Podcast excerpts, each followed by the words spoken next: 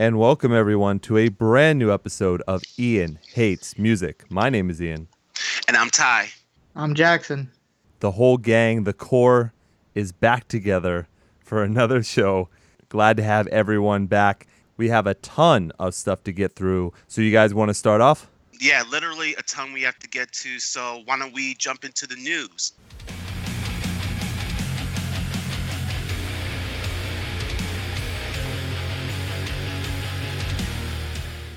There we go. Ty, why don't you take us away? All right. Now we have word that Luke Holland, famous YouTube drummer, is leaving The Word Alive after their current tour that they're doing with Islander and a bunch of other bands. Now, did you just use a pun? You said word. Yeah. Word is? Mm-hmm. Yeah.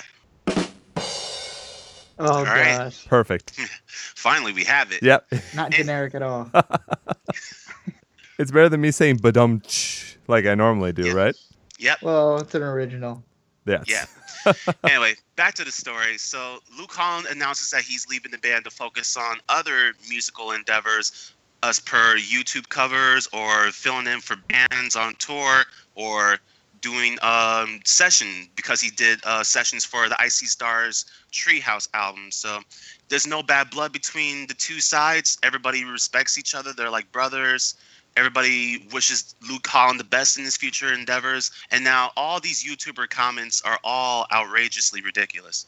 Well, he's leaving a major band to go off and do YouTube stuff. Well, I don't think it's necessarily YouTube stuff. I think it's just more musical endeavors, or probably just touring his solo stuff again, because he's done a bunch of drum expos in Japan while he did the cinema cover live in front of like a whole big crowd of people. So I think it's something closer to that than just regular YouTube stuff. Okay. I think it's a bad move. Then again, we don't really know what the actual thing is.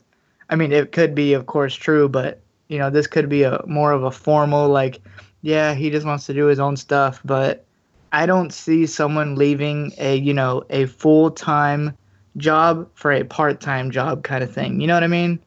Right. Like, it's just, it's a little sketchy, but the only thing I can think of maybe, and I might be completely wrong, and I probably am, like, most of the time. Always. It could be maybe that he isn't digging the new Word Alive sound. That's what I think it is. I was thinking about that. I knew it was going to go to that. Because he can't really express his full talent with kind of like generic music that The Word Alive is making now. You know what I mean? I think that Jackson has been listening to me talk for way too long, and now he's just stealing my shit. Oh, God. I'm becoming a real hater now. I know, seriously. You even stole my cadence on that one a little bit, but I'm proud of you. I'm super proud of you. Thank you so much. I'm honored. It warms Ian's heart to see his son grow up. It does. It does. Yeah, he got to express his full drumming abilities on the last album, Real, but I think they went more rock-ish on Dark Matter, which is better than Cold World, mind you. Everything is, except for a mirror. So, yeah, but I think thing is, Luke Holland isn't really like a metal drummer because he's musically eclectic. The word is I'm looking for. He's eclectic because he listens to bands like 1975. He listens to like pop music. He's done covers for pop songs. So yeah, he's not going to be just limited to being a metal drummer for the rest of his life. He'd probably be touring in some pop band or something. Your word choice there is strange because you said limited. Because I would think that a drummer, that the best place for them to do what they want to do would be metal, compared to most anything else, unless you're talking about jazz. And maybe you get a chance to do a little bit more jazz, but I think in general, metal gives you the most freedom to do multiple things at once. Yeah, and that's what Word Alive was, basically, before Luke Holland joined, but then he just made it more metal. Well, why don't we talk about the new track, Overdose, then, since we're talking about this news story. What did you guys think? They released a brand new track. Now, this isn't for a brand new album, right? This is just something to hold people over. Yeah, supposedly I think it's a single to promote the tour that they're doing. Which is called Overdose as well, right? Yeah. I think it's kind of like what Silverstein did, where they know they got this really big tour coming up. You know, not a tour that, you know, a lot of people get the chance to do. A lot of bands I've seen nowadays, they'll make a really good single, knowing that they're about to tour, and just to let everyone know, like, hey, you know, we're still up to stuff. Agreed. And I think that's what The Word Alive did. It's I mean, it's pretty ironic. The tour is called the Overdose Tour. The song is called Overdose. You can tell this was all way pre-planned. You know what I mean? Oh, sure. Yeah. Yeah, a lot of bands are doing that now. And as for the song, it's a pretty decent song. Nothing too special. Nothing really stands out. It's pretty much a continuation of that sound that they touched on in Dark Matter. Yeah, I don't have much to say about this track. I mean, we want to hear it. We want to hear what you have to say. I like the guitar part during the heavier part. You know, that screeching at the end that they did, whatever effect that was. I liked it. I thought it was different. But then, once again, I dive into the lyrics, and it's, dead inside. Yeah, I'm dead inside. How many times in the scene do we have to hear that? I can count for this whole year. Yeah. Most definitely Cold World, we definitely heard that from. Oh, yes. Contagious. I can't stand that shit. That's the only thing. It's like, it's the same thing over and over again. Why are they doing this? Do they think no one can understand what they're saying? Is that the deal? I guess that they're dead inside, I guess. I'm going to be dead inside if I keep listening to this. Oh, no. Well, that's why we have all these other new songs to discuss. Oh, no. You already 5 minutes in. It's already been used 3 times. That's a record. But, like, in regards to the song, though, yeah, the lyrics are very, very, very generic. I don't see where is it that they're going with their new, because like they have the new sound, but I don't see, okay, like bands like Silent Planet, let's say, where they changed their sound just a tidbit, but it also changes like a whole chapter of what they talk about. You know what I mean? Like they switch over. You don't just say stuff to say it. You know, you have to say something and then it goes with the music behind it. And yeah. I don't think The Word Alive is doing that. I think they're just, you know, sticking to this one rock sound and how they want the sound, but the lyrics aren't progressing with the sound, if you know what I mean. Yeah, I mean, they're musically talented, so I know they can do a lot better than what they're doing now. Yeah, I think all these bands are talented. Well, most of them that we talk about are very talented, but it's kind of like in order to get that marketing going or to get, you know, to push something out there, they're pushing aside, I don't know where that talent is, or they just don't want to put that amount of work into it maybe. And they're just like, here, this will hold people over and we'll be able to do something later. Yeah, the talent's in there somewhere. They just have to use it. And now they lost Luke, which to me personally, him and Telly, the vocalist, were the most talented people in the band. To me, Telly, I don't care what their music sounds like compared to other bands that I like more than them. To me, Telly has top 3 best vocals in the scene. Yeah, I think for me, Telly, Zach, Tony, Daniel, pretty much the whole band is talented. But I think the people who stand out the most, like you said, Jackson, is Luke and Telly. But everybody else is just pretty much staying with the whole, like, simplistic shit because everybody listens to, like, bands like Incubus and metal and stuff like that. And I know they can showcase a lot of that influence that they have in their music. Yeah, it's just when I look back to Dark Matter, I wasn't extremely impressed. Like, it was okay. But I don't find myself listening to that at all anymore. Yeah, I just listen to it just, like, depends on whatever mood I'm in. Like, when I'm hearing, like, whatever I want to hear, like an Edema-type song, which Given In sounds like, obviously, I will put that on. Just to get reminded of that old-school alternative rock sound that we grew up on. I mean, you're not putting on a Mice and Men, so. I would put on a Mice and Men, but just not Cold World. I just put on Restoring Forest, the deluxe edition. Not much better. Yeah. It is better than Cold World, I'll tell you that much. Yeah, I agree with you. I absolutely agree with you. All right, well, moving on. Speaking of which. Oh, yeah, there we go. Do you want to take this one, Ty? Go ahead. Yeah, Ian's favorite band and favorite vocalist who did his favorite album, Cold World, Austin Carlisle, is leaving the hospital after a 4-month stay due to him having surgery to fuse his spinal cord.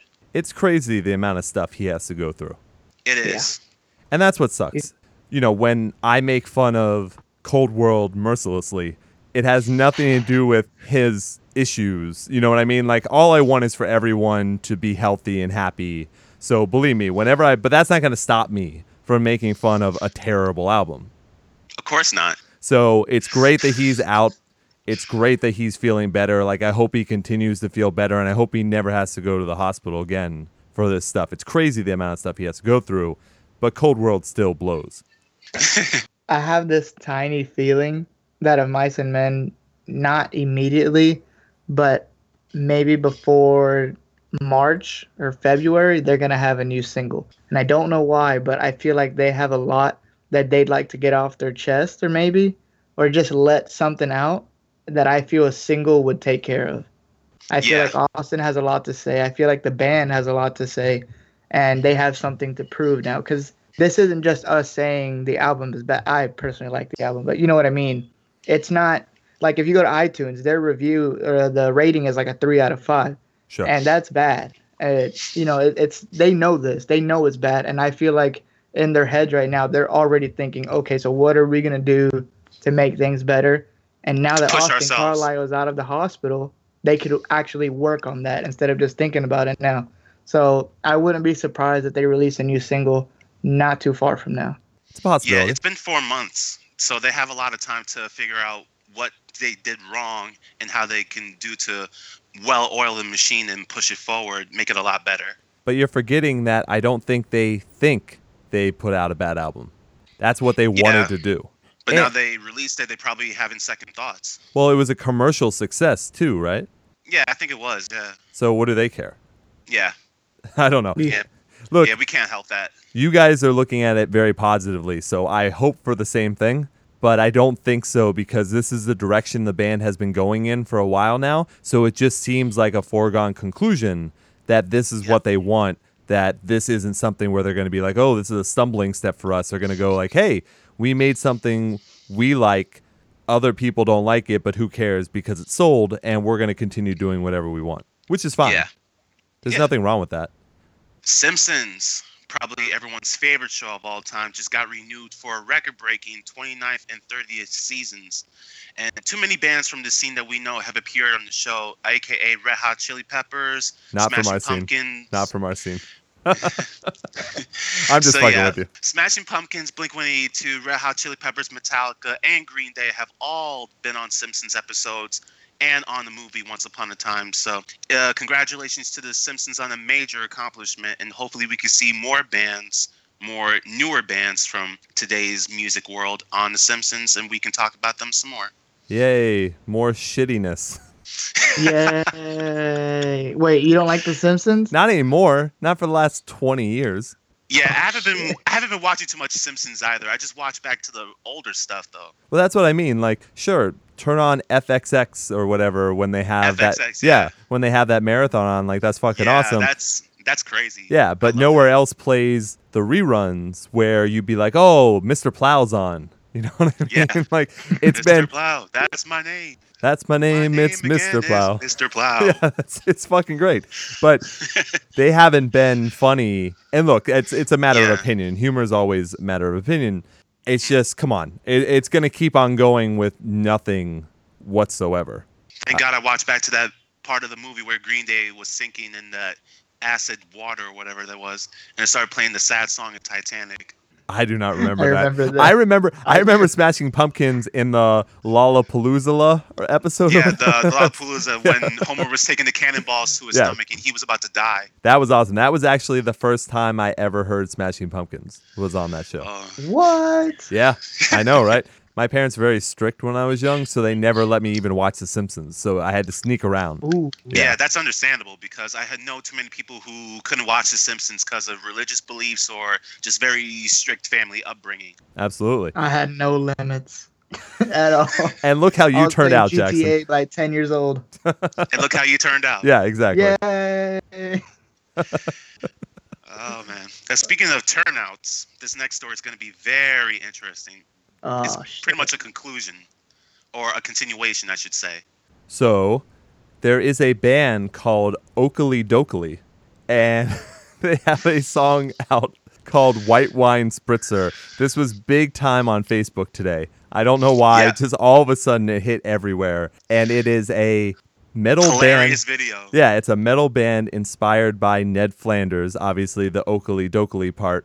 And then also, there is a clip of The Simpsons, if you remember, when Ned has to, you know, he's going out with Homer and he decides to have an alcoholic beverage, and it's a white wine spritzer. I forgot about that. Yeah. I forgot about that episode. So that's why they're doing it this way. And actually, It's a gimmick. It's obviously a gimmick that's getting them attention, which is great for them. It's not a bad song. I didn't think so. Yeah, right. Yeah, I don't think it was bad either. It's better than Cold World. It's kind of ironic to see a whole bunch of Ned Flanders being metal, or should I say nettle? That's how that's good. I like that. Oh, I like that. So it's weird. How dare you not play the sound effect? It's not up. Well, it's kind of weird to see them. Yeah, it's kind of weird to see a bunch of Ned Flanders moshing in the living room in the music video and then burying one of their own. Yeah, they beat up Ned Flanders, who doesn't want a white wine spritzer. Who doesn't want a white wine spritzer? I want one now, just thinking about it. I don't know. I'm raising my hand. I don't really want a white wine spritzer. Get the bubbly going. Got that bubbly. And Jackson's old enough to drink, so let's get him one, too. He is? Yeah. It's about time. He's old enough to drink and just went trick-or-treating, so... Yep. Oh, no. You had probably dipping the candy in vodka. Let's hope. Oh, yeah. Well, for everyone who's out there, go ahead. Check out the song. I mean, I don't know how far this band is going to go, but for a gimmick song, it's not terrible. Yeah, I mean, they have pre-orders on their Bandcamp already, so they're probably going to be going somewhere with this. Apparently, Jackson is totally against this. Are you guys hearing this? It just, like, I guarantee you, if they weren't dressed like Ned Flanders and there wasn't a video, this would be an awful song. I don't know. I like a lot of random shit. It's fine with me. That is true. I mean, if I saw the name Okilly Dokilly, I would want to check it out anyway. Ian loves gimmicks. That is true. I do. Okilly Dokilly. I think the best part of all this is just the band name. Okilly Dokilly. I'm pretty sure all the song titles are going to be Ned Flanders quotes anyway. I hope so. Yeah, I mean, that would make total sense. Rooney. Yeah. Right, Rooney. All right. Yep. Well, let's move on, Rooney, to the next story here. Oh, God. No. The update. Don't make that a thing. You got to go with the flow. So, yes, it is our favorite time. And I have a new song, actually, a new intro for this, our favorite time of the show, after reviews, of course. But here we go.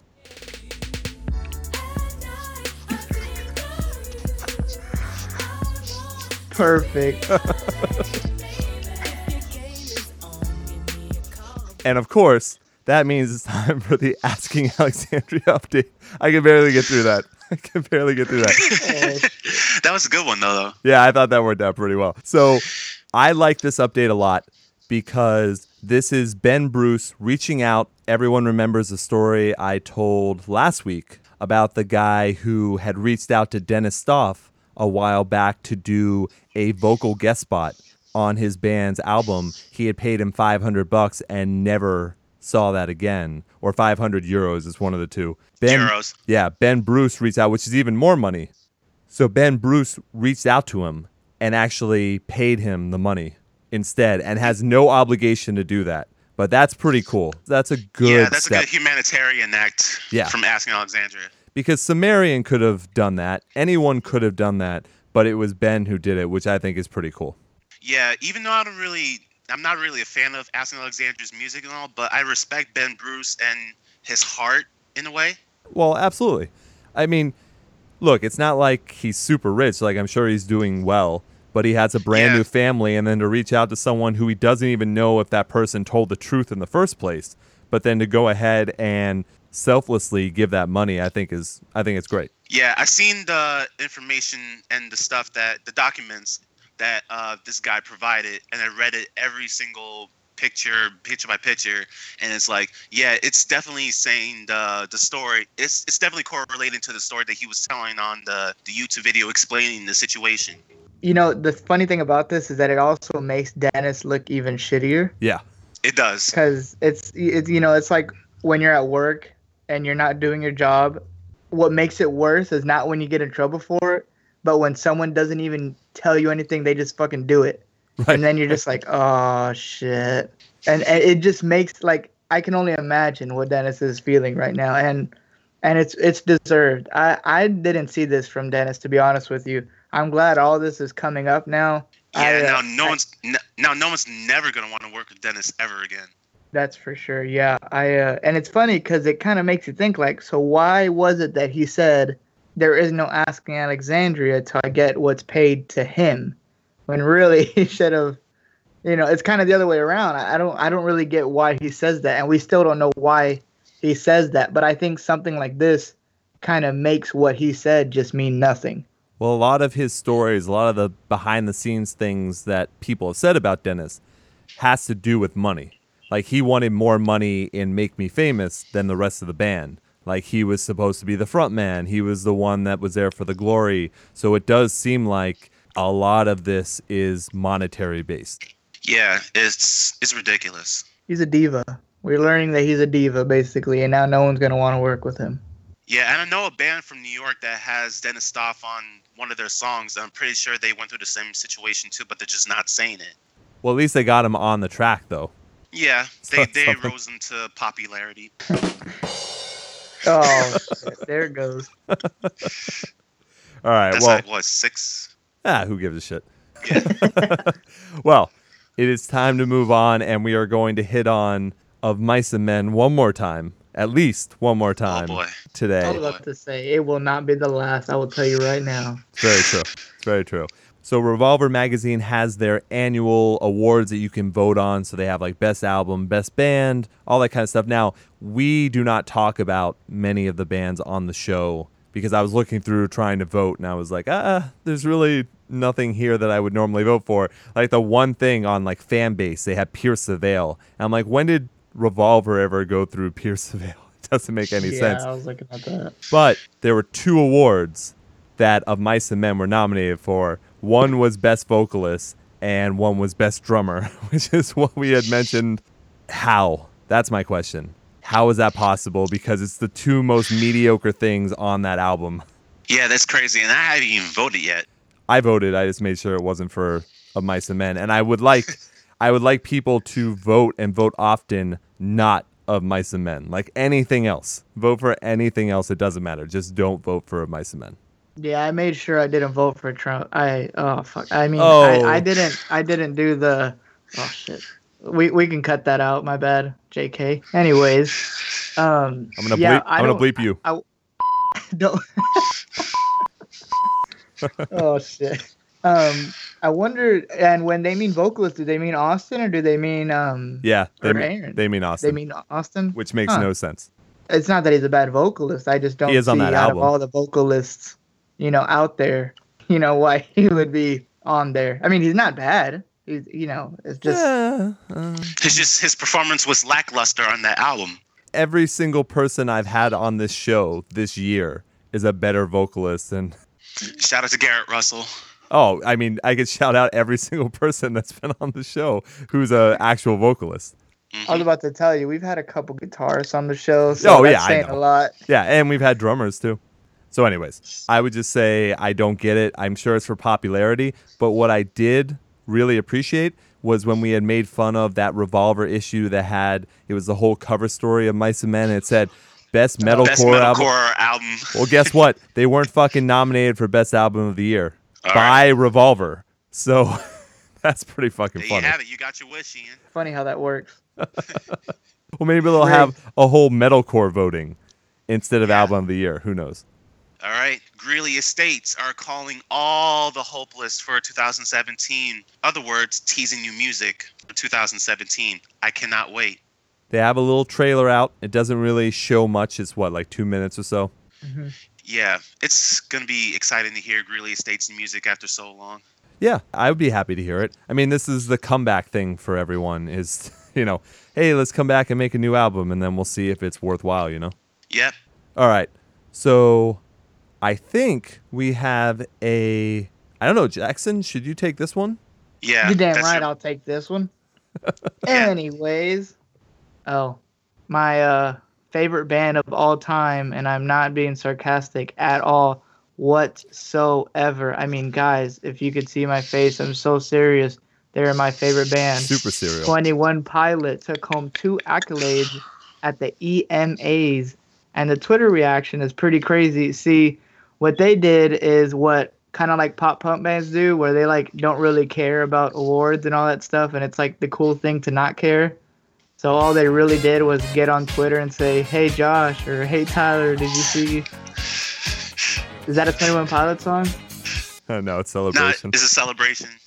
Which do you prefer? Let's see. Hold on, Jackson. Ian secretly likes 21 Pilots. He's happy for the EMAs. I know it. I've heard one song, Heathens. Which one? Oh, Heathens. It's and you liked it, right? No. Just like bullshit. Just like I didn't like Suicide Squad. Except for Margot Robbie. So much. You put him on the soundboard. Yeah, for you. It says Jackson. Watch it. Anyway, so the Twitter reaction is crazy. So, Jackson, want to elaborate further on that? Nope. Yeah, they since it's just a two-man band, they just were replying back and forth on Twitter saying, "Hey, did you hear we won 2 awards? Oh man, that's so cool." Basically showing that it doesn't matter. Yeah, that's what I thought they were doing. Yeah, they're super cool. The coolest. Yeah, they asked me to ask Ian why he hates them so much. So Ian, why do you hate them so much? They personally asked me this, by the way, because they want to be on the show. Because of you. Oh yeah, because I'm stopping them from being on the show. I forgot. Yeah. Yeah, it's hard. I only have bands on here that I like, so... Oh. Yeah. I mean, I let you do the interview, so it'd be a tag out. I'd be like, hey, guys, welcome to the show. Now Jackson's going to talk to you. Yep. And you just hear, like me, heavy breathing over the mic. Yeah, talk about... Oh, my God. Yeah, talk about me fanboying out. Wait till you see Jackson. I'm just kidding. I'm a professional, damn it. There you go. So, whatever. Oh, 21 Pilots. Yay. Right? Yay. Hooray. Watch it. We're moving on. That wasn't even worth talking about. Moving on up. To the new songs.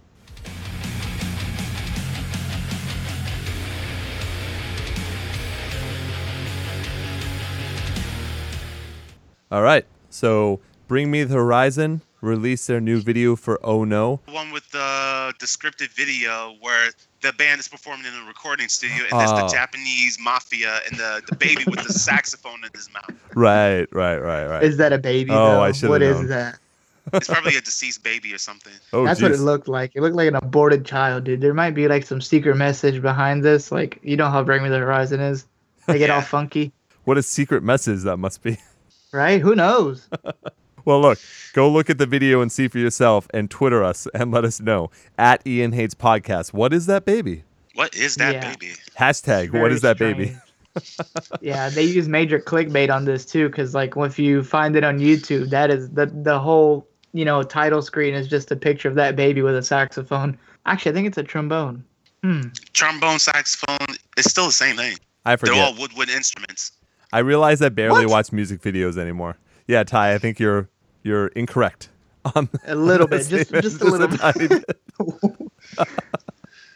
So we also have Papa Roach with Crooked Teeth. Pretty decent song.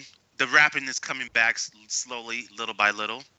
And the breakdown at the end. This one you wanted to touch up on. I did. I see that they are back to rap, as you mentioned. I think that's a bad move. I don't know why you said that. Yeah, I don't know why. Back to rap. Yeah. I was proud of them for what they had been accomplishing without doing that. I think it's a very bad move to go back to rap.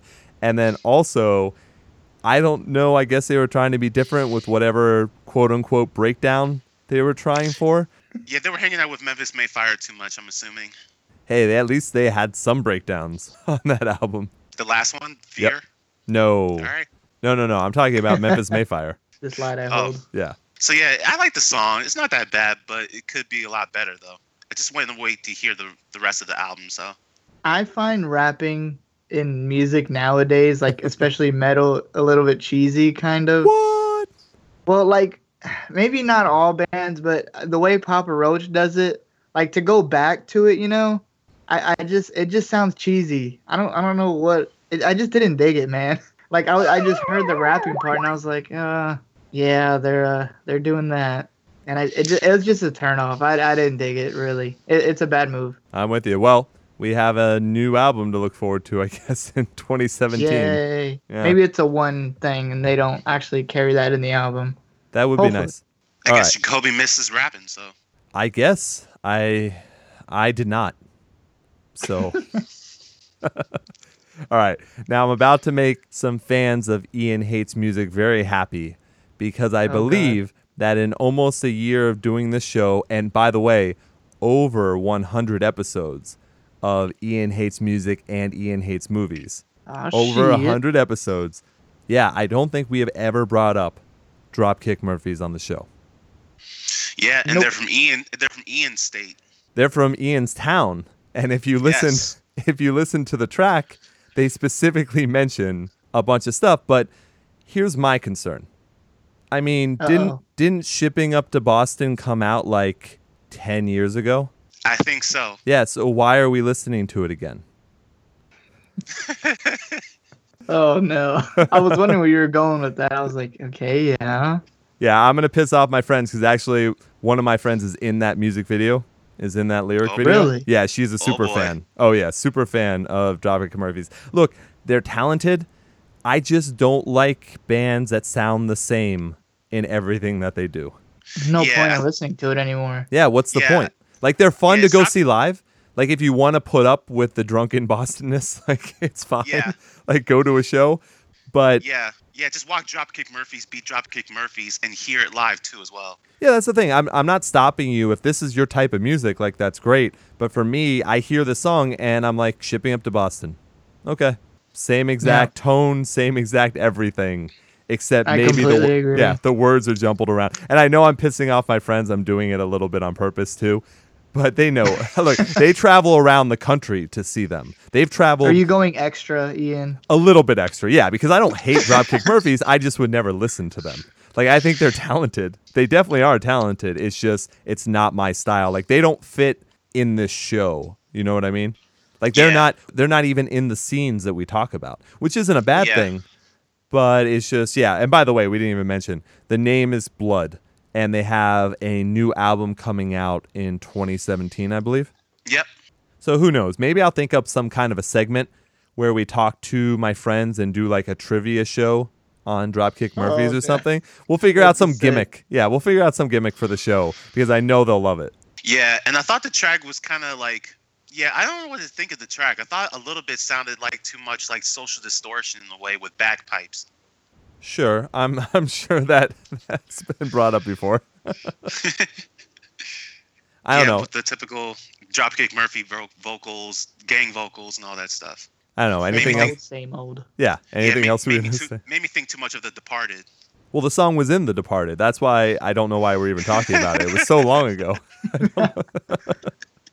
I'm gonna get so much shit for that. By the way. Good, you need it. Wake you up. Shot is fired. I thought he was about to do the watch it. He was about to hit me with that soundboard. And that's what he goes with. Running Man. Let's move on to Crystal Lake with their new track, Omega. We made the announcement last week about their brand new album coming out, I believe, in December. Yeah. Correct? Just before the end of the year. Jackson, you made it sound like I was incorrect, which I never am. So what happened? I just said No, I'm fucking with you. I don't know. Oh, I was like, shit. I was getting back at you for that last comment. Okay. So what do you guys think? I thought it was a really good track. It's a pretty much a continuation, but a little bit of an evolving sound for Crystal Lake because their last album was really good, but I'm looking forward to hearing this album because their songs that they released from their last album was good, but this one definitely has me looking forward to their newest album coming out next year, so can't wait for you to hear that. Their new album coming out this year. Are you yes. Are you looking at the future and they're coming out with another new album next year? Oh, shit. Damn, they're on fire. Yeah. I think they probably matured a little bit from their last effort. They still followed that metalcore formula, which was a little bit unfortunate, but I think their guitars and I think their drumming stood out in this track. So I am looking forward to seeing what they've got with the rest of the album. I just wasn't blown away by this because I think the problem with them is even though they're Japanese, right? Mm-hmm. I think the issue is that's the only thing that makes them stand out. I agree. That they're Japanese. Like, we have a few different bands from other countries that are doing metalcore, and they're speaking English, and they're singing while they're doing it, but I think that's the only thing that really makes them stand out. I think they need to break away from the pack a little bit more. I agree with you. Yeah, it's just the same old formula that you hear over and over, basically, with metal bands. It's a really good song, to be honest, and it is a lot more matured from their previous sounds, basically instrumental. Sort of maturing, not really vocals. The vocals pretty much sound the same. But it's like you said, I don't really see us even really talking about this if they weren't Japanese, because it's just nothing new. It really isn't. And right. And I do think they have the talent to separate themselves from the same old, but I just don't feel like they're doing it right now. But then again, you never know. When this new album comes out, it might be a total banger, and you know, it might have all sorts of different elements to this album, kind of like the Day to Remember kind of album, where every single is just a complete different genre. And I feel like Crystal Lake can do that. They could do that. I mean, we will know eventually when this album drops. So, Ty, I saw what you did there. It didn't really work with Jackson, because Jackson said, "We'll see when the album comes out." When you do that, you say, "We'll never know." And that's why we always call it. That's why we always say, "But we will know." Because that's what you're trying to do. We shall see. Yeah. Mm-hmm. We are going on to Our Last Night with Common Ground. Now, once again, I think this is kind of the similar thing we were talking about before. They're out on that tour right now with Hands Like Houses, Out Came the Wolves, and The Color Morale. So they're getting a new song out there so that people are interested in going out and checking them out. I personally like this track. I think they brought it a little bit heavier than the last album, Younger Dreams. So I'm happy to hear them return to form a little bit. And they're just super talented. Like, they never stop, you know? Mm-hmm. And especially for a DIY band that's still doing it right now. No, absolutely. So I'm looking forward to seeing them. It's the day before Thanksgiving. I'm going to that show. And it's just going to be awesome. And I really like this track, so I'm looking forward to seeing it in their whole new set list and everything. Where's that? Did you already get your tickets? Oh, yeah, the minute they came out. Okay, good. I was about to say, this better not be another Dance Gavin Dance. No. I'm not supposed to be out of town for this one, so I should be fine. No, this is actually pretty cool, too. And I think for other people that are interested, they might be doing it at all the other venues as well, but I know that instead of charging people for VIP tickets and passes like every band is doing right now, which is cool. It's nothing against the bands. I think most of them put on a unique show. Like, they'll do acoustic shows. They'll do like these unique merch bundles and stuff if you do the VIP stuff. They're not doing that. They're saying every single person who buys a ticket, if you show up an hour and a half earlier to the venue, you get to meet all the bands. I think that's sick. How it should be. I don't know what it is with me, but I find it weird to pay to meet somebody. You know, I don't know. It doesn't sit that well with me, and I don't want to be like completely biased. I've done it before, sure. But after like the second or third time I did it, I was like, you know what? I don't really know how to explain it. It just doesn't sit well with me. I find it really hard to tell myself, you know, I paid this much to meet somebody. Right. And I know it's like, oh, well, that's your favorite band, you know, and this and that, but it doesn't feel right. And I think you understand. I think for me, I never look at it as paying to meet the band. I look at it as paying for the extra amenities that they put into it. For instance, I did it for Silverstein. And sure, they come around. It's like 5 people. And they're just hanging out with you. You're not waiting at a table, and then you know, they do a question and answer thing. They come around, they talk to you, and then you get all this unique merch, and you get to watch from the side stage. It's the same as I bought VIP tickets for the Thanksgiving Day Fest, the Ice Nine Kills one, because Ice Nine Kills is going to put on a private acoustic show before the actual show. And then you meet them. Yeah. And then that's worth the extra money. Yeah. Then there's unique stuff that they also have for merch as well. And once again, this is stuff that they're giving you. So that's what I consider it. So I never really consider it the pay to meet, but there are bands that just do the pay to meet. And that one I don't understand. That one I wouldn't do. It would have to be a specific band. Yeah. Yeah. I definitely agree with you on certain parts of your arguments. And here and there. So, yeah, I would love to go watch bands from the side stage because I'm tired of showing in the back, because I've been doing that these past couple shows, and I really want to be side stage from now on. Yeah, side stage is fun because that way you're just out of it. You know what I mean? You don't have to worry about anything, and you just know your space is already there. So I completely agree with you. Yeah, I'm definitely big on the space issue. Yes. Maybe it's because I'm not an old man like you guys. I like to be in the middle of the crowd. You young boy. Yeah, I'm 6'5", so I don't like to block people like you. So that's why I'm normally in the back. You just call it just short, man. You have no idea how much that frustrates me when people are – and they know. That's the thing. Like, they know that they can clearly, you know, just take one step behind me, and they will easily see over me, have to stand right in front of me, knowing that I'm most likely the shortest person there. But that's why I'm so fucking awesome. So yeah, I am, because I put myself out for the likes of people like you. Yeah. But I will tell you this. Here's a little funny thing.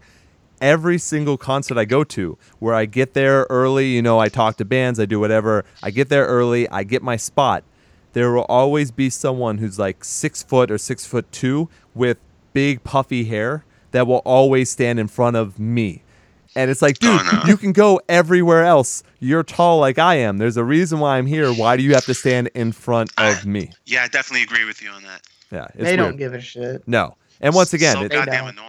So fuck it. But I do try and look out for that. That's what I find funny, because they'll do the little thing where they like turn around to pretend they're looking at like something else, and then really they want to see what's going on right behind them. Shit, I'll just not make eye contact, and he won't know that I noticed. They don't do that to me, because I'd punch him in the face. Like, they're not fucking with me on purpose.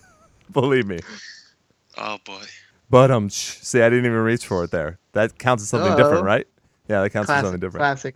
Let's move on to a brand new Bullet for My Valentine track, Don't Need You. Yeah, supposedly it's off the EP that they're supposedly releasing either later this year or early next year. But I thought the track was a pretty solid track, even though it's not the Poison album anymore.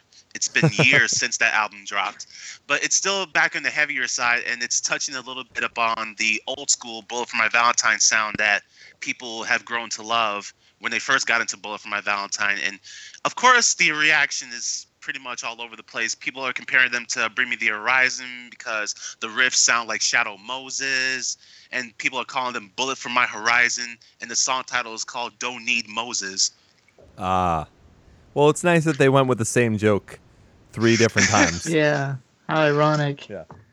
And also, if I remember correctly, I remember seeing a comment that I know Jackson's gonna love, that it says, Bullet for My Valentine now sounds like Bring Me the Horizon when they were good before they sold out and went commercial. It sounded like Coldplay. Okay. That person went extra. Yeah, I don't think they're very informed. Yeah, for real. That was like a really off-the-wall comment that guy made. That's like Garth Brooks, guys. It's hilarious. Yeah. So yeah, you start talking like that forever. Thank you. Yes, I'll do that. Don't Need You is out on YouTube. Check it out. Be on the lookout for new music from Bullet for My Valentine. It's gonna be sick. Yeah, it's fine. Go check it out. It wasn't bad. Yeah. I saw them live. I saw them live this year, and they were really good. So I'll give them another shot with another album.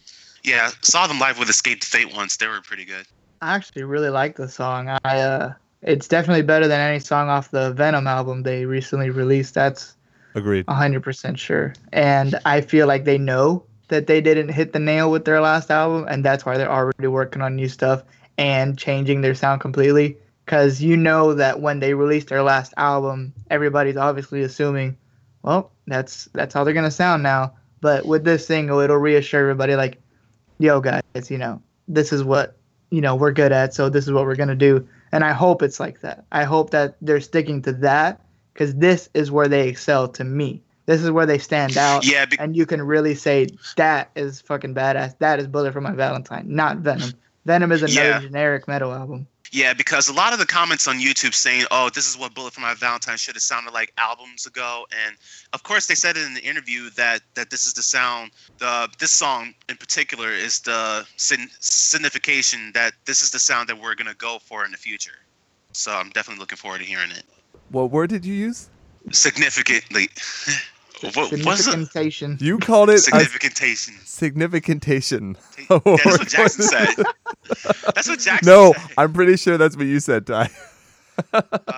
Significant sound or whatever. Yeah. Okay. All right. Yeah, definitely look for it. All right, we will. But yeah, we'll leave that one behind. It is, for people that don't know, we obviously record this show earlier than when it's released. So today is actually Election Day.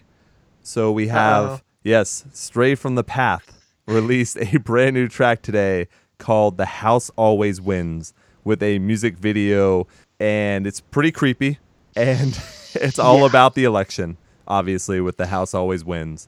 I'm not a huge fan of the rapping, but I think everything else in the song, just saying we're fucked no matter what, you know, we're fucked no matter who wins, all that kind of stuff, I'm completely for that message. Good for them. It's doomsday, not election day. If only it was the apocalypse with zombies, I'd be completely fine. Well, going back to the Simpsons episode where Kane and Kodos took over Bob Dole and Bill Clinton's body, and Bill Dole, in under the alien skin, said, "Your planet is doomed, doomed." You said Bill Dole. Did I say Bill Dole? Bob Dole. You said Bill Dole. That's pretty funny. Yeah. Well, hey, don't blame me. I voted for Kodos. I think I voted for Kodos too. Now everyone has to decipher what our message is. Who did we vote for? Sure I think Jackson's going to vote for Kane. Jackson. I voted for Ned Flanders. Jackson shouldn't be allowed to vote. He just last week trick or treated. People, millennials on that tail end, shouldn't be allowed to vote. The millennials are going to run this place. And I'm a fucking millennial. I'm a millennial. I'm on the last part of the millennials. Well, you might be right. You're older and whatever. Wiser motherfucker. I think that's the word you're looking for. Yeah, you've lived a little longer and seen a little more, heard a little more. And my ears have matured. My ears have matured, so I don't like Coldplay and 21 Pilots. Okay, and we can skip this now. It went there. You always know when it's nearing the end of the conversation and when he brings that up. That's when I just got to throw the towel down and just suck it up. Whatever. It's all you can do. It's true. Yeah. All right. Well, look, we're not a political show, so we're not going into all this shit. But go ahead, check out a brand new song from Straight from the Path if you want to get a little political while you're doing your drinking games and whatnot. Who knows? The world could be done. Like, this show might not ever come out. We don't know. Whoa. Trippy, right? There. Well, I think we're all set for new songs. So how about we move on to concert reviews?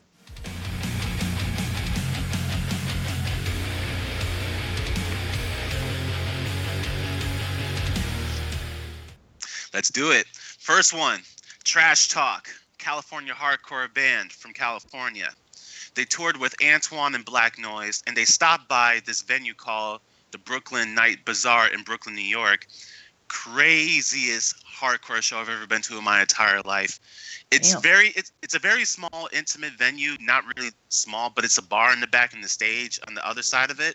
But it's packed with a lot of people. Of course, the openers, Antoine and Black Noise, were mostly rap music, and they got the crowd pretty hyped up. They had little mosh pits, push pits going here and there, but the real energy and the real hardcore stuff was going on is all when Trash Talk was coming on. And I never counted so many stage divers in my entire fucking life, man. It's crazy. Because there's people stage diving here and there, and of course, tragically, my iPod got lost among the crowd, so I'm iPod-less. I was about to say, you didn't get it? I sent out an email to the venue saying if they find it, contact me, because I'm pretty sure it's under the stage. I'm pretty sure people kicked it under the stage when they were stage diving and all that other shit. But I'm pretty sure it's back in 2004. Okay. So yeah, so much stage diving, got a couple of pictures off the show, and so much songs in the set list, which is a minute or less, because they're a hardcore band, right? And they follow that old school style. So it was definitely a great show. Definitely exhausted from being at that show, trying to escape the stage dive and the moshing, and so much good music coming from Trash Talk, and it's crazy. Should have embraced it. I have embraced it. Come on. This is the second time I've seen Trash Talk live, because I seen them the first time at Afro Punk Fest, which is an outdoor kind of festival, but never in an intimate club like Brooklyn Night Bazaar, which everything was so chaotic. Did you crowd surf? Me? No, I never crowd surf. I'm afraid of dying. Man. Crowd surfing's for dorks. The thing is I'm concerned about, because the last time I heard somebody stage diving, they died because Miss May I was playing at the studio Webster Hall. What? I'm pretty sure y'all remember that story. No. I don't. No. Yeah, that happened. That actually happened. I think 2013. Yeah, what? That's why I don't really crowd surf all that much. I'm just like observing what's going on stage and seeing the crowd reaction and all that other stuff. And that's what I got with Trash Talk. So gotcha. Great show. Stage diving is thy shit. It is the shit, but you never know if anybody's going to be there to catch you or not. Next show. I'm pretty sure we've talked about this band many times on this show before. Meshuggah.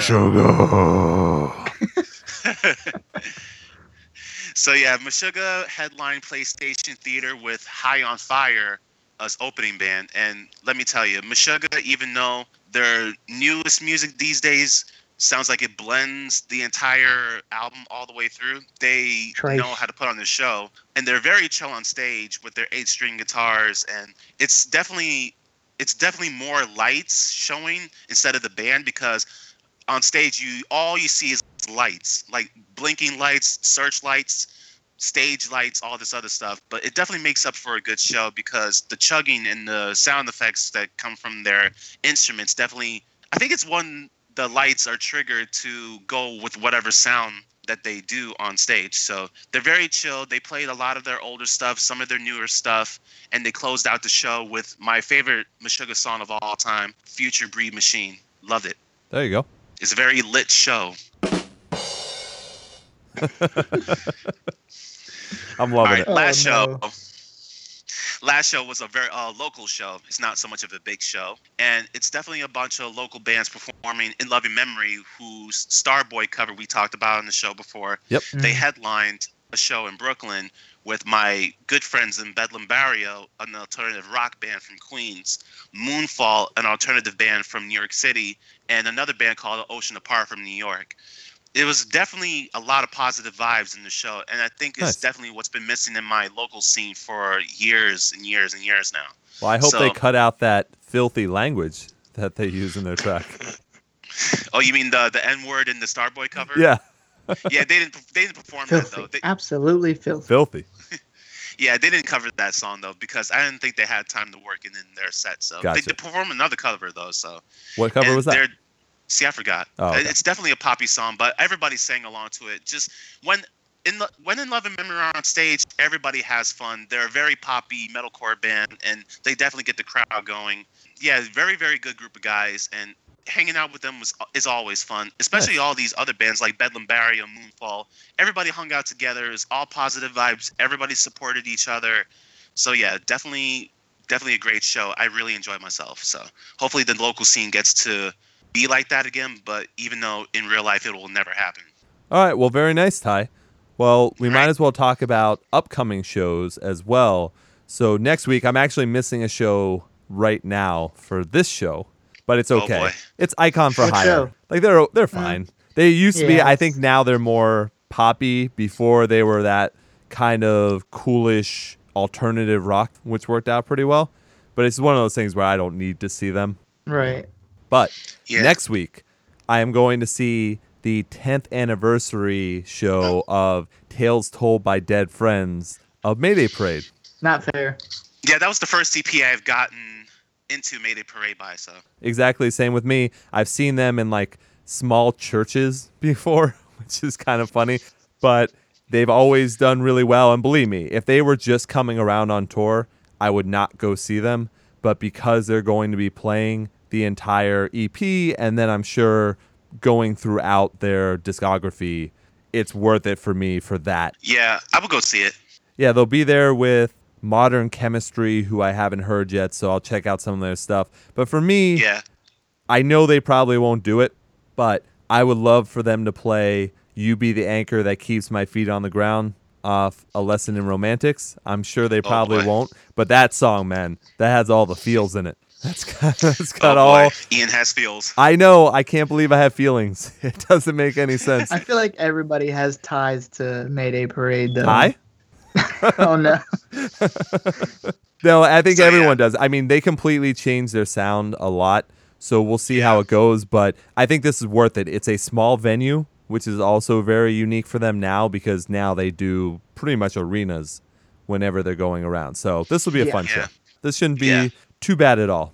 So that's next, and then the week after I'll have more, but I think that covers everything for now. Do you guys have anything upcoming besides the Bring Me the Horizon, Under Oath, and Beartooth that we finally... I know I know your and Jackson's favorite band, Palisades, are going to be going out with Siler and another band. I think they're touring, December. So I think they're going to be stopping by your state, Ian, and probably your state, Jackson. They are not coming to Mass.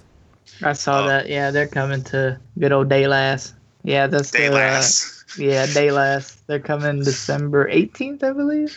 Yeah. But, that Bring Me the Horizon, Under Oath, and Bare Tooth show. That's They're amazing. They're coming to the good old Daylass, too. Yeah. And, oh, my gosh. They're going to Lowell, Massachusetts in March. Yeah, they're coming to New York on March 20th. And hopefully my lady comes up to see me so we can go together. All right, let's go into tours going on right now.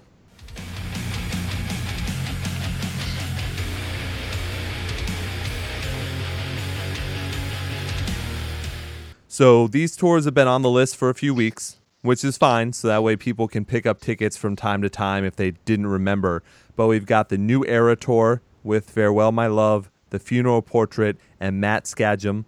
We've also got Friends of the Show, Alteris, and Young Medicine going out on tour together right now as well.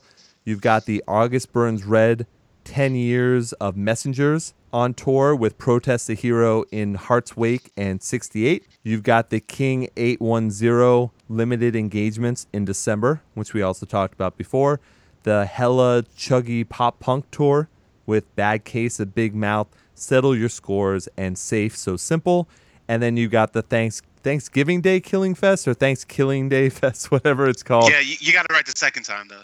There we go. Well, it's Assuming We Survive, It Lives, It Breathes, and Ice Nine Kills. They're going around as well. Plus the Hands Like Houses, The Color Morale, Our Last Night, and Out Came the Wolves shows, as well as the Palisades that we were talking about before. So right now, I think the tours are kind of winding down a little bit. The albums are too. No, it's true. We'll get into that in a little bit too. But also, like, everything's sold out for Mayday Parade. Yeah. Oh boy. Every single date. I bet you that happens to the Under Oath tour too with Bring Me the Horizon. As soon as those go on sale, that's like you have to pick that up as soon as those tickets come out. That's the thing is, they're not stopping in Florida though. What? Thing is, they're not stopping in Under Oath and Bring Me the Horizon. Not stopping in Florida. But why did you bring that up? Because Jackson mentioned it. What? You said something about Under Oath in Florida and the Bring Me the Horizon tour, and when the tickets go on sale, they're going to sell out. And I'm like, no, they're not coming to Florida because my lady lives in Florida, and they're not coming around Miami or Orlando or whatever. Y'all still confused? The fuck? No, Ty, it's just funny because you didn't understand what we were talking about before, and then you definitely misheard Jackson somehow because he definitely did not mention Florida whatsoever. So. I'm pretty sure he did. All right. But anyway. Let's do this. No. Is there any type of a bet? We can have an Ian Hates Music bet of something. Oh, shit. Because as you know, I have to re-listen to the show. So it's not like this is going out live and we'd have to re-listen. You know what I mean? I have to go back through the show before it goes out. So I'm going to know. I'm going to know for sure. So is there any type of bet that we can think of? If I didn't say Florida. So if I did, I have to do the intro and outro of the next episode in a girl voice. Ooh. Oh. Well, it's 2016, so I've not guessed your gender anyways, Jackson. I was just how dare you assume my gender? Yeah, how dare Ian. How dare you? Yeah, so you can you could be doing your regular voice. Pretty much, if I lose the bet, I'll do the opening, and then they'll do the segment transitions and just lead everything. Probably lead everything. What kind of punishment is that? Yeah, I know. That's not a punishment. I mean, Ian is the one who carries a lot of the load, so to take it off of him and put it on me, that'd be sweet. Anyway. So I'm not sure how we're going to do this bet, but I'm just glad both of you guys didn't say, oh, if I win, the other person has to do this topless, because that would just help no one. So I'm very glad we didn't go through that. So we'll leave it at that for now. I think that ends our tours section. So let's go on to our favorite part of the show.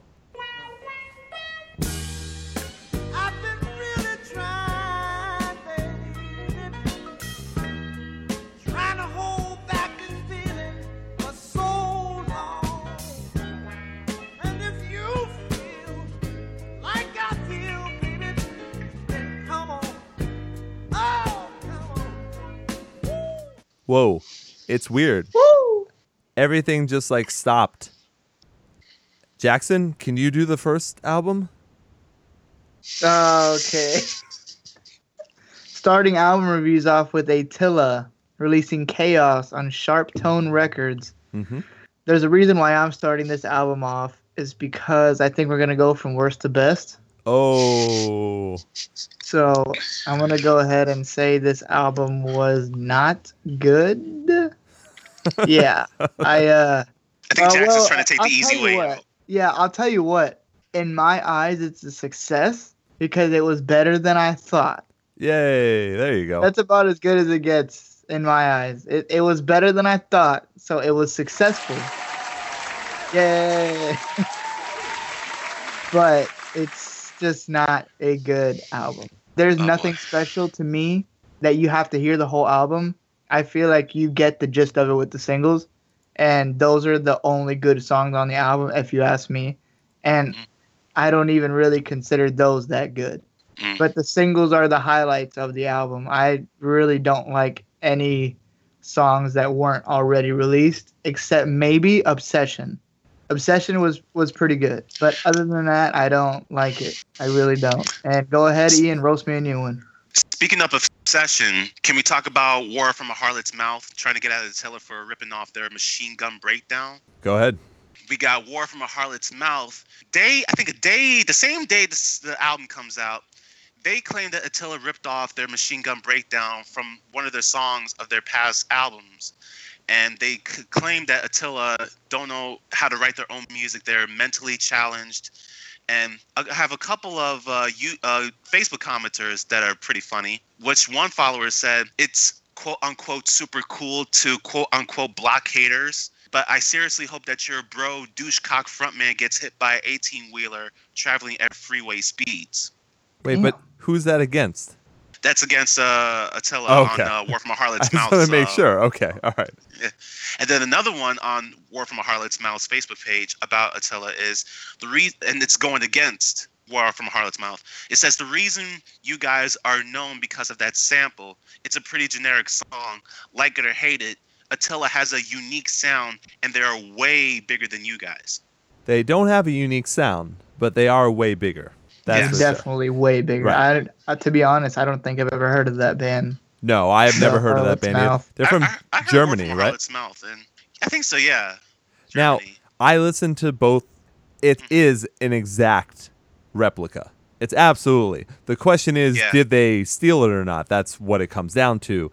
It's definitely an exact replica of that. So Attila came out way later. Obviously, that track came out in 2007. This comes out this week, 2016. So there's no doubt about that. But I can't say for sure they stole it. What I will say, though, is whatever. This will give that band a little bit more notoriety. Publicity. Yeah, which is great that, whatever works for you in that case. What I will say, though, is I completely disagree with what Jackson said. I think the worst tracks on the album are the ones they release as singles. I think there are a few okay tracks on this album. I didn't mind the fuck that shit, find me in the mosh pit, whatever fucking track, because it's so stupid. It's so stupid that it's just funny. I don't know. Look. But it's not good. No, so I don't. You're saying that Ignite and those songs are worse than Mosh Pit? I think so. Personally, Mosh Pit is the worst song on the album. Really? I don't know, man. Yeah, it's the worst song. You know what, Ty? Fuck that shit. You can see me in the mosh pit. All right, I'm not taking that. You guys are too old to be in the mosh pit. Fuck you. That was actually really funny. That was good. Oh man. So yeah, my take on the album it's basically About That Life Part 2 because it has variation like About That Life had a long time ago, but I think Chaos had way more variation because you had your singing songs, you have your shitty rap sounding songs. It has your typical Attila breakdown songs. And of course, you can cue the sound.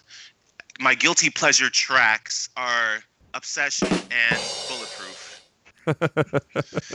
And one thing I caught on the song Queen, it had a little bit of a snippet sample of the song Still Not a Player by Big Pun. Oh, okay. I did not notice. Get it. Oh, okay. Look, I probably went through this album twice. I probably will never listen to it again. But we've made fun of this for a long time. I don't think it was as bad as... No, it wasn't. You know what I mean? Like, that's what I'm saying. This definitely wasn't as bad. And for sure, I would much rather listen to this than Cold World. Wow. There you go. Yeah. There you go. I was going into this thinking, like, maybe I just set the bar so low with Cold World that it's just easy to step over. I know I've said that before. I think it goes for this album as well. Yeah. How many albums have we talked about that stepped over Cold World? Every single one except for whatever Amir is going to do. Oh, I can't wait to review that one. I think I'm going to say I love it just to piss Ian off. Oh, well, man. I think the problem will be that you actually will love it. I think that's the problem. No, you probably will. Yeah. Never liked the Muir. So probably will. I don't think there's that much to go into with this one. I just thought there's some fun stuff on here. I think out of all their albums, this is a progression, whether you want to believe that or not. I think it is. I don't know. It's just funny that, you know, the big time magazines in our scene are like, make sure you don't listen to this if you're easily offended. Like, come on. Like, who gives a fucking shit? It's not that. I don't care about that. No, I know you don't. It's just the songs. I mean, it's not really the whole shit that he says. It's partially that. It's how he says it. It's not that I take offense to it or anything like that. It's just not that good music. And to me, the only song that I really... thoroughly enjoy, and I think it's an amazing song, and it's probably my favorite song by them, is Let's Get Abducted. That song is so fucking good. Well, I love that song. I like that song too because we talked about it on the show, but I think there are better songs on the album than that song. If you're saying Mosh Pit is better than Let's Get Abducted, then everything you just said is false. Yeah. I will not take it. If you fuck that shit. You can meet me in the Mosh Pit. Same. Yeah, if you say that, I'm gonna get a button for that. Song, I would just get up and just walk away right now. That's gonna be and meet me in the mosh pit. That's gonna be my new. Still doing that. That's gonna be my new button. I don't have a button for that. Oh, it's gonna be so much fun next week. Oh man, I can't wait. Don't. I can't wait. He's gonna do it. Damn fucking straight I am. I'm a fucking professional genius in this motherfucker. It's gonna be stuck in my head now too. That's the funny part. For anyone who's interested, it's Attila with Chaos on Sharp Tone Records. They're also out on tour right now. And the only band I would really, really want to see is Siler. But we've talked about that in the past. It's all shit. Jeez. Damn, that was... Did I say that out loud? Well, yes, do we need to... Bleep you out? No. Do we need to give ourselves a palate cleanser and talk about something good? Or do we want to talk about something like, eh... Let's just get all the shit out of the way. Oh, okay. Well, then let's... all the baddies. Let's get all the baddies. You want to go to water parks then? Yeah. Okay. So that was a good intro to that. All right. So damn. I kind of feel bad now. Yeah, I know. You're such a dick, Jackson. Oh, man. That's messed up. It wasn't even that bad. Well, that's why... Well, let's just go to it anyways. So it's Water Parks Double Dare on Equal Vision Records. And that's what... Look, I don't think this was bad. I just worry for my teeth. Because I don't want to get any cavities. Yeah, it's too really poppy for me, and I don't think I would ever listen to that album ever again. So it's very poppy, but they're very talented. It's just it is so sugary. It's so upbeat. Oh, that's where you go. Yeah. Well, wait. Hold on a second, Ty. You didn't get the whole joke. That was the joke. It's been so long since I heard it, and yeah, nah. I don't. It's been so long since I heard the album when it came out, so yeah, I just only heard it once. So yes, it is very like upbeat, even though they talk about some stuff that you know is a little bit darker, I guess. But most of it is completely upbeat, and there's some really good shining points in the album. I think Gloom Boys is pretty good, and I specifically took out a song that's dedicated to Jackson, which I thought was great. Yeah, it's called Made in America. Do you remember that track? What? Yeah, but why me? It's a very millennial track. It's, you know, I have specific lyrics here. We're spiritual when we want to be. We're online just in time to see the highlights from these low lives, counting back down from showtime and selling you a filtered frame. We're made in America, conveniently spiritual. We're culture vultures picking from the honest pieces. We're made in America. We're fucked and don't care at all. Ha! That's you, Jackson. That's me? It was a call out. It almost said to Jackson on it. It was crazy. It's all you damn millennials. Damn progressive, pissed off, Christian libertarian assholes. Is that what you consider me now? Yeah, that are fucked up and don't care, and they're just like, I don't care about the country. Everything's about me. That's you. Oh, boy. No, I don't know why I said that. It's just... That's funny. It is funny because I think that 75% of what you said was me. It's, yeah, it definitely is. That's 100%. Yeah, that's for sure. It's just, it sounded like a Disney soundtrack album to me, man. You can now tell when we did the bit about Royals, that one, you know, that single that they released, that there were a bunch of women or girls probably with the age. A bunch of girls talking about, you know, like orgasming all over themselves because of his voice and stuff. Like, this is specifically made for young people, like really young, like in middle school. But it's funny because they're talking about things that middle schoolers wouldn't know. Like, they're talking about how it's better to be younger at the age that they're now. Specifically, I think he mentions that life is over at 24 at one point. And it's true. I mean, it is true, Jackson. You have 3 more years. And I don't know about that, so you'll find out when you're 23. But then, you know, what's my age again? Water Parks. Like, it wasn't a bad album. If you love sugary pop punk, go for it, because they're talented. They really are. They were melding some different genres. They put in a little bit more techno machine stuff into it than I would normally like. But it's not a bad album. It's just, it's not the place I am in life, I guess. Like, I don't know. Yeah, we're not that happy, so. Yes. I've literally never been that happy in my life to want to listen to this. Like, it's just. If I wanted to be happy, I'd go listen to the Pharrell song. Oh, God. I wouldn't. I'd rather shoot myself in the head. Damn. I'll listen to the Palisades version of Happy. Yeah. Because that's a good one. All right. So let's leave this behind. But if you do like that, and I'm not saying there's anything wrong with it or anything, they are talented, but it's just not our style. Water Parks, Double Dare on Equal Vision Records. Speak the Truth, Even If Your Voice Shakes, their self-titled EP. That's the thing we want to talk about first. Like, is it an EP or is it a 7-inch? Because I keep seeing on different sites people saying it's an EP, and then other side saying it's a 7-inch. It's 2 tracks, so it's to be a 7-inch. I agree. I totally agree. And by the way, that's not an EP. Yeah, it's out on Bad Timing Records. So yeah, it's 2 tracks. We already talked about one track, 2 shows ago? Crash My Car. Yeah. And then they had one more track on it. Look, it's the same thing I said before. They're both fine. It feels more like a throwback, and it feels like they sound way more like Senses Fail than they ever do Finch, which is fine. Yeah, because I felt like I was listening to Bone Crusher one time. No, I agree. They're definitely it's definitely way more Senses Fail. So look, I'm completely fine with this. I don't know why they would put out 2 tracks and do a 7-inch. Why didn't they do an EP or a full-length album? I mean, it's not a bad thing, because it took me back to 2002 when I was like listening to pop punk bands, and believe it or not, I did listen to 1 or 2 Kelly Osbourne tracks and all that stuff. Oh, man.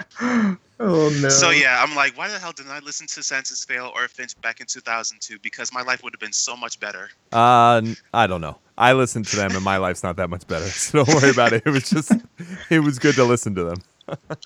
Yeah, and definitely a throwback sound is definitely much needed in this day and age of music. So I could see that. I just like it. I think it's fine. I just wish there was more. That's all. I would say people should definitely go out and listen to this. I don't know if you have to buy the 7-inch. Like, go ahead and support them if these are your favorite bands, but I don't know. It's just not worth a purchase for me yet.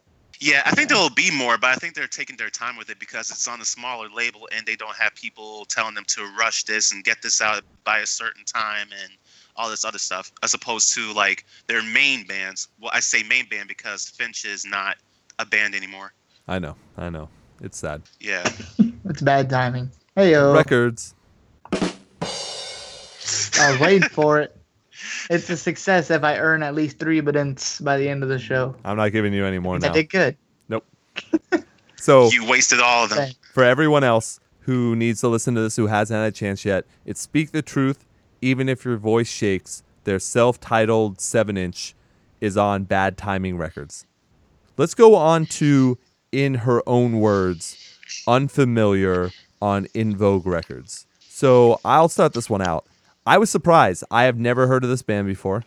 Me either. Yeah, I listened to it, and it's a pop punk band, but it's nowhere near the bubblegum that Water Parks was. And I really enjoyed this album.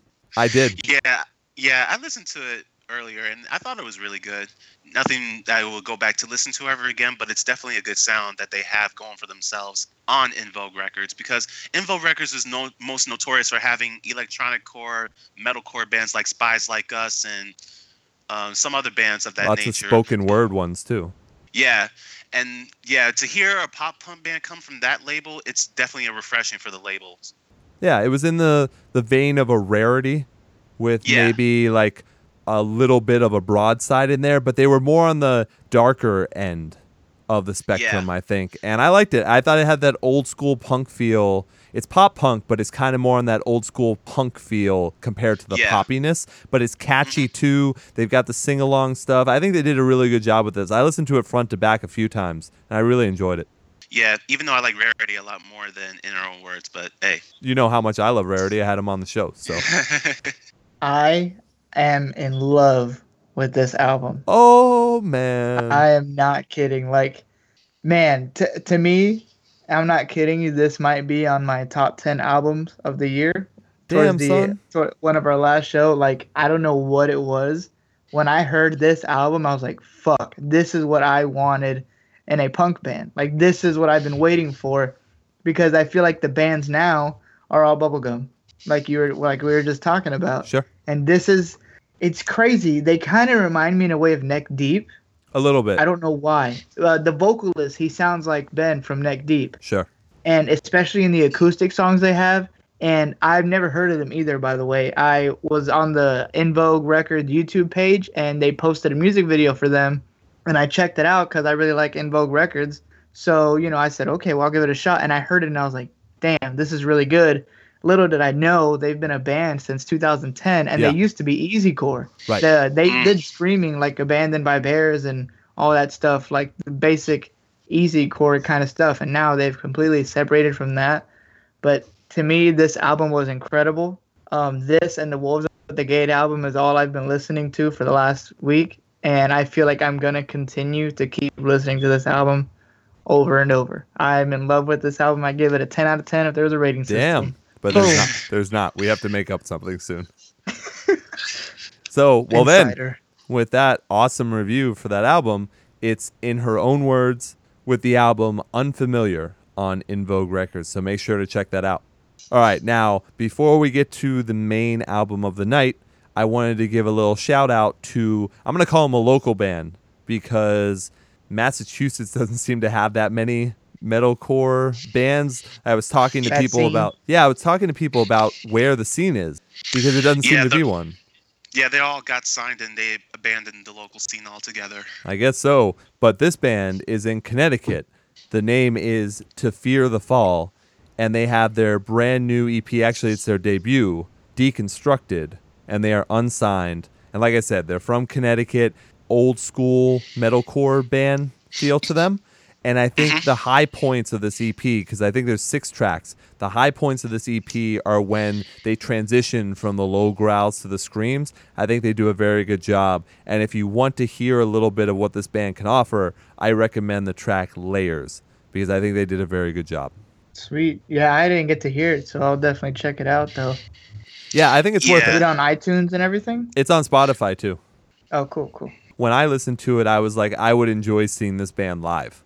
Like, it was imagine with better production. Yeah, it's that old school metalcore band feel. I don't get that often anymore. You know what I mean? So to me, they put a lot of mixing in there of the screams. They did the higher screams. They did the low growls. They did the clean vocals. And then also, I think their drum work, and they had solos too. Like, I think everything was there that needed to be. And sure, maybe the production's a little bit, iffy, compared to bands that have tons of money to put into it. But I think for a beginning EP, this was a really good step forward, and I would look forward to them putting out a full length, because I think they have a lot of talent. Stoked. Yeah. I want to hear it. I want to hear this, man. Well, I know you've been listening to 2 albums on repeat, so yeah. Attila and Water Parks, so. But, to be honest, I actually gave Attila quite a listen. Like, I didn't just hear it once and I was like, man, fuck this. I probably heard it like, honestly, 5 or 6 times, front to back. I just, you know, I really gave it a chance. I gave it a big chance. No, I'm going to let you guys know right now. I was a big Attila fanboy back in the day. Like, seriously. Yesterday. Oh, God. When Franz had blonde, long hair and he was like rock star wearing like studs and like stud shoulder pads and all that shit, like Rage album. I remember. I was the biggest Attila fan. He gave you a hug. Was it Rage album or was it, he definitely gave him a hug. All right, so just before we move on, the band's name is To Fear the Fall. Deconstructed is the name of their debut EP. And once again, we talk about local bands so that people will go support them. So take a look around, check out their Facebook page, see when they're playing local shows and whatnot, and go to see them and support them, because I bet you live they are really, really fun. All right. Cool. So here's the moment we've been waiting for. It's Wolves at the Gate, Types and Shadows on Solid State Records. Ty? Solid State! All right. The first few tracks from this album definitely blend in with each other because they play in drop A tuning for the first 5 or 6 songs, if I remember correctly. And they stop it in the middle with their softer track in the middle. So it kind of separates the album in a way. And you definitely hear a lot more of the clean vocalist this time around in the Screamer than their past couple of works, because I'm seeing a lot of reviews all over the internet about how this album is the worst compared to X and V and Captors and Heralds and all this other stuff. You didn't say the name of the album correctly. 5x5. So I thought it wasn't bad. It's just that if the first few tracks didn't blend in as much, then we would have gotten a more varied album. But yeah, definitely first few tracks blend in, then after the softer track in the middle, then it just goes into a more melodic direction, and throughout the whole album, you hear a lot more of the clean vocalist in the Screamer than the past couple works. So I thoroughly enjoyed it for the most part. Jackson, do you want to correct Ty on everything that he said? Yeah, correct me, please. Okay, so my opinion on this album is that it was amazing. I feel like every single track from beginning to end is awesome. Now, when Ty said the whole blending thing, I don't see it till you get to Aftermath and the Anathema. I don't really know how to pronounce it yet. Anthema or Nethmia? Yeah, those are the only two where I can kind of see them blending. But to me, this album is very well thought out, very maturely done. I honestly see almost no blending. The lyrics, fantastic. I do feel like the second half of the album is stronger than the first half.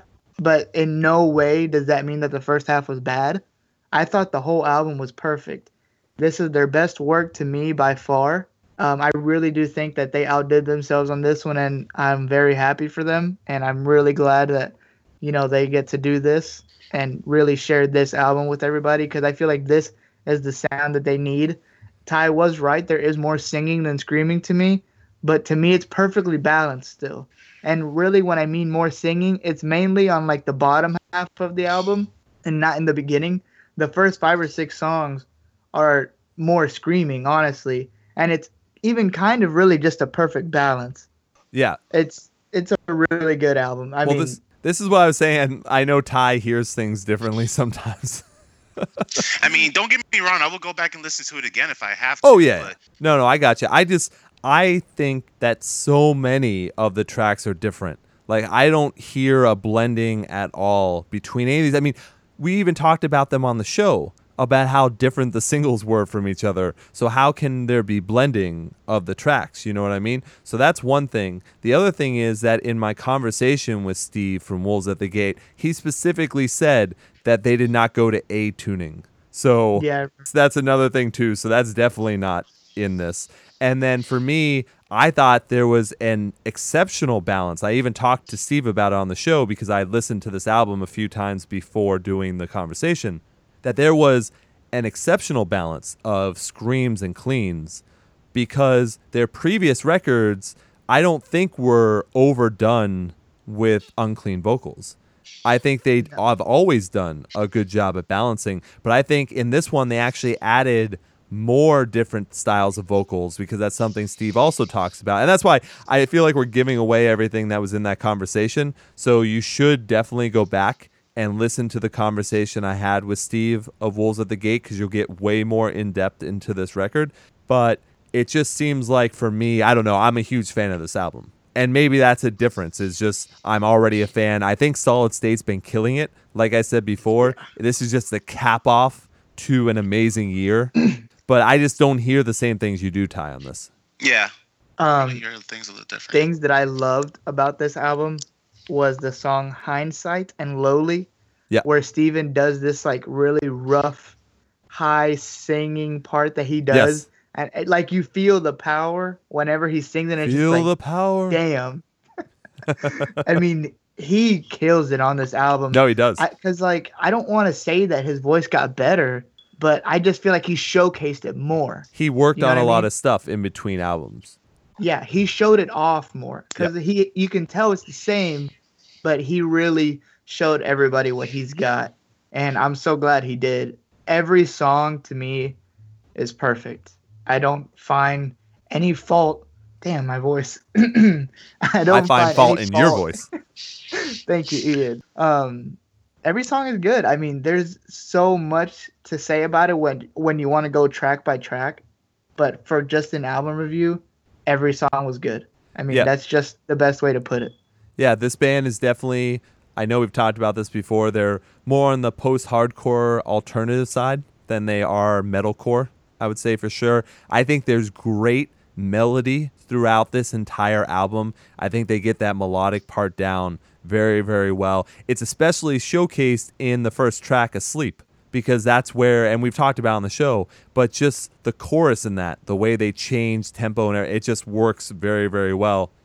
And they're even able to make haunting tracks on this album. It just, everything seems to work. My top three, let's say, from this album, I love Broken Bones, Chasing the Wind, and Gravedigger. Those are my three for sure. But I can go through this entire album front to back over and over again. I'm still going to delve into the lyrics. I talked to Steve about it. I'm not a religious person, so I know they deal with a lot of that, and there's a concept to this album. But it's more storytelling. Yeah, I more equate it to other things in life than I do the religious connotation that comes with it. Right, and I feel like that's something they went for with this, and they understand that, you know, just because they're a Christian band, they don't attract only Christian listeners, because, you know, that's just not really the way they go about things, which is a good thing. And their songs you can apply, you know, to many other things, and that's something they went for in this album, which you hear obviously in the interview that you had with them, where, you know, it's basically, you know, of course it's about his battle with his faith and everything, but it's really just different stories is every song. Right. And that's super cool that, you know, anybody will find interest in. I agree. So make sure to pick up Wolves at the Gate, Types and Shadows on Solid State Records. And after you've done that, go back and listen to the conversation that I had with Steve, because I think it worked out really well. And I really enjoyed, you know, shooting the shit with him about everything that was going on. And like I said, I think we said this last week too, he just had twins. So give him some money. Support the man. Yeah, really. He needs some support. Pay his rent. Buy his kids diapers. Exactly. Yeah, we gotta keep them fed and healthy. So yeah. Now next week, I'm not sure what the deal is, but I've only seen two albums that we might, maybe three, that we might check up on. So let's just at least say them right now. We've got on 11/11, we've got Animals as Leaders with The Madness of Many on Sumerian Records. We've got In Flames with Battles on Nuclear Blast Records. And then we've got Pennywise with 1998 on Hardline Entertainment. So I don't know if we'll even cover any of those. It depends on how we're feeling. You left out Metallica, Mr. Sir. What? If you want to go over that. Metallica's new album's coming out next week? Yeah, the 11th. I didn't know serious? That. Oh, I had no idea. You know it's not on any list, right? Wow. Oh, you idiot. Metallica comes out 11/18. Yeah, I'm right. I'm always right. Yep. I gotta be an idiot. That was so mean. I'm sorry, man. Well, you just are. I mean, you are. Well, I mean, shit, Jackson. It's just facts, man. Why do you get taken so personally? Yeah, why do you gotta take facts so personally? Deal with it. Get over it. Get better. Yeah, there you go. We'll see what we want to review, and we'll get back to everyone. If not, we'll just focus on something else that happens, and it might just be a thing for the rest of the year that they kind of slow down with album releases. So that's a thing as well. Let's go on to Breakdown from the Past.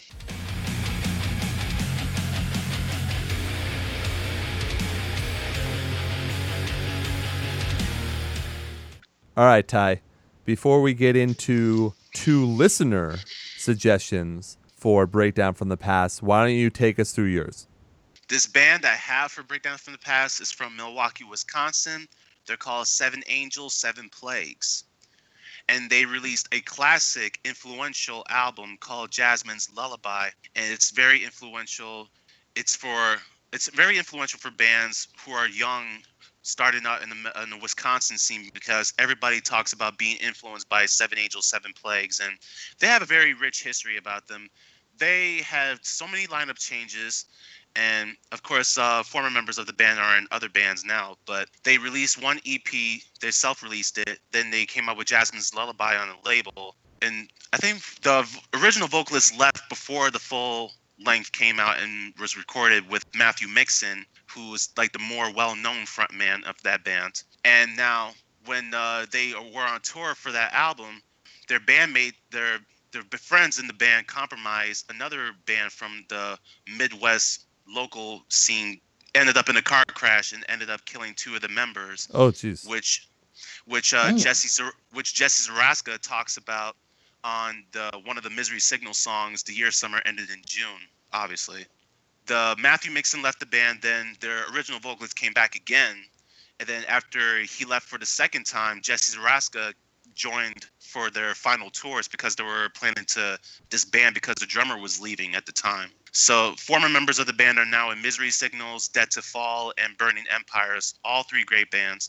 So if you want to check out Seven Angels, Seven Plagues, check out the album Jasmine's Lullaby, came out 2001.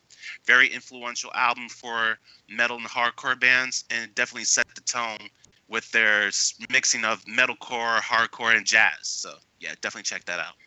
Well, before I clarify on that, I'm going to let everyone know that if you are listening to the show, previous episodes, it is very clear that I struggle a lot with Breakdown from the Past. Yes.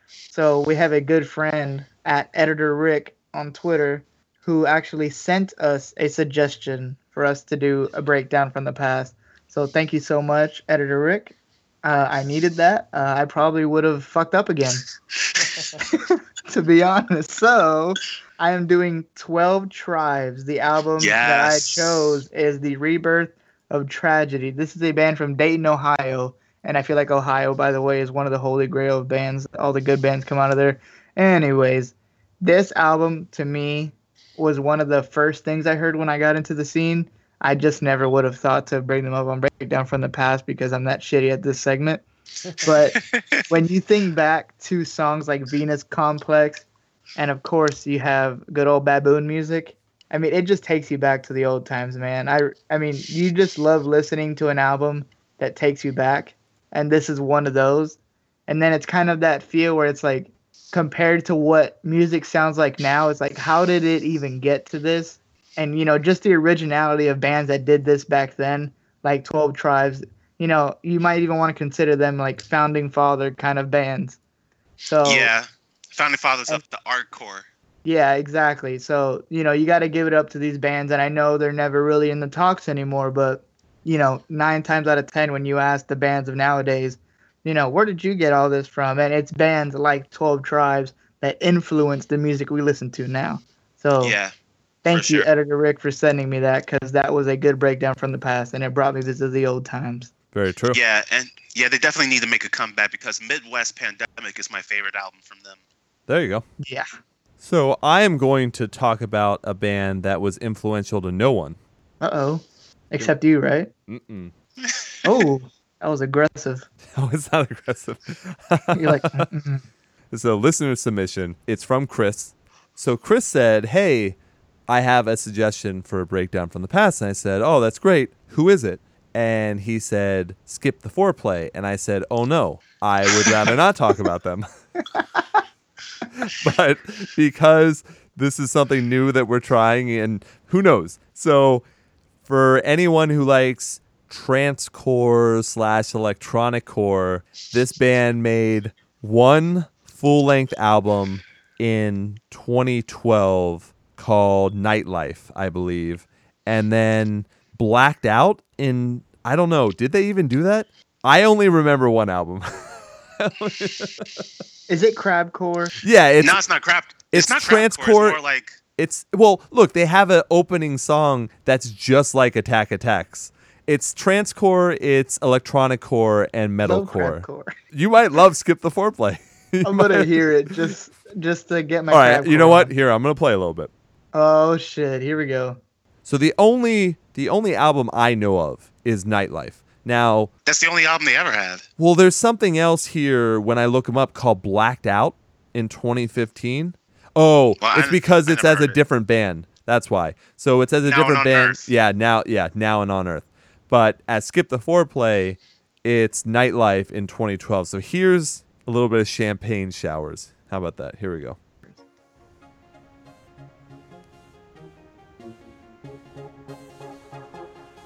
Oh, God, already. Well, get ready.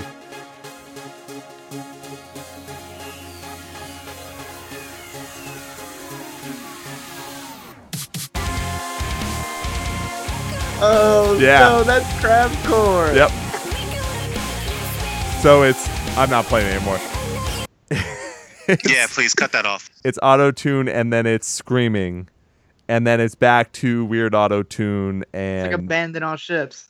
But I would say not as talented. True. That's just my opinion. But I know Chris likes it, so he knows I'm fucking around with them. But it's not one of those bands that I would ever be like, hey, I need to go back and listen to them. Because I listened to I See Stars or something else where I think they did this kind of thing better. And there's a reason why they only did one album together. You know, when you listen to it, you're like, oh... I can see why someone would get annoyed. Yeah. You know what I mean? So thank you, Chris, for making me listen to that album multiple times so that I would be able to do this. But it's just... and that, by the way, is not the way that Breakdown from the Past is going to go in the future.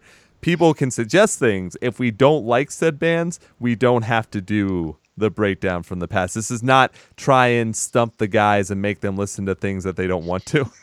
That is not, we're not playing that game. We might do that though for like the betting or something. If someone screws up, we might have to make them listen to a band that we don't consider good. Yeah, we don't consider that good. So that's Skip the Foreplay. Go ahead. If you like that kind of music, you will love that album because that's what it is. Let's move on. Let's move on to the end of the show.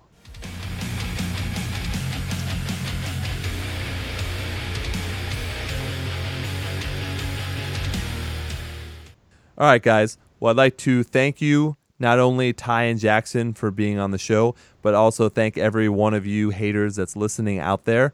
Remember to help us out, and we will be doing a contest for this. As you remember, we did read a review already. If you would like to be part of that contest, please rate us 5 stars and leave us a comment on iTunes. That really, really helps the show out. And I know there are a ton of people out there listening that just have not done that.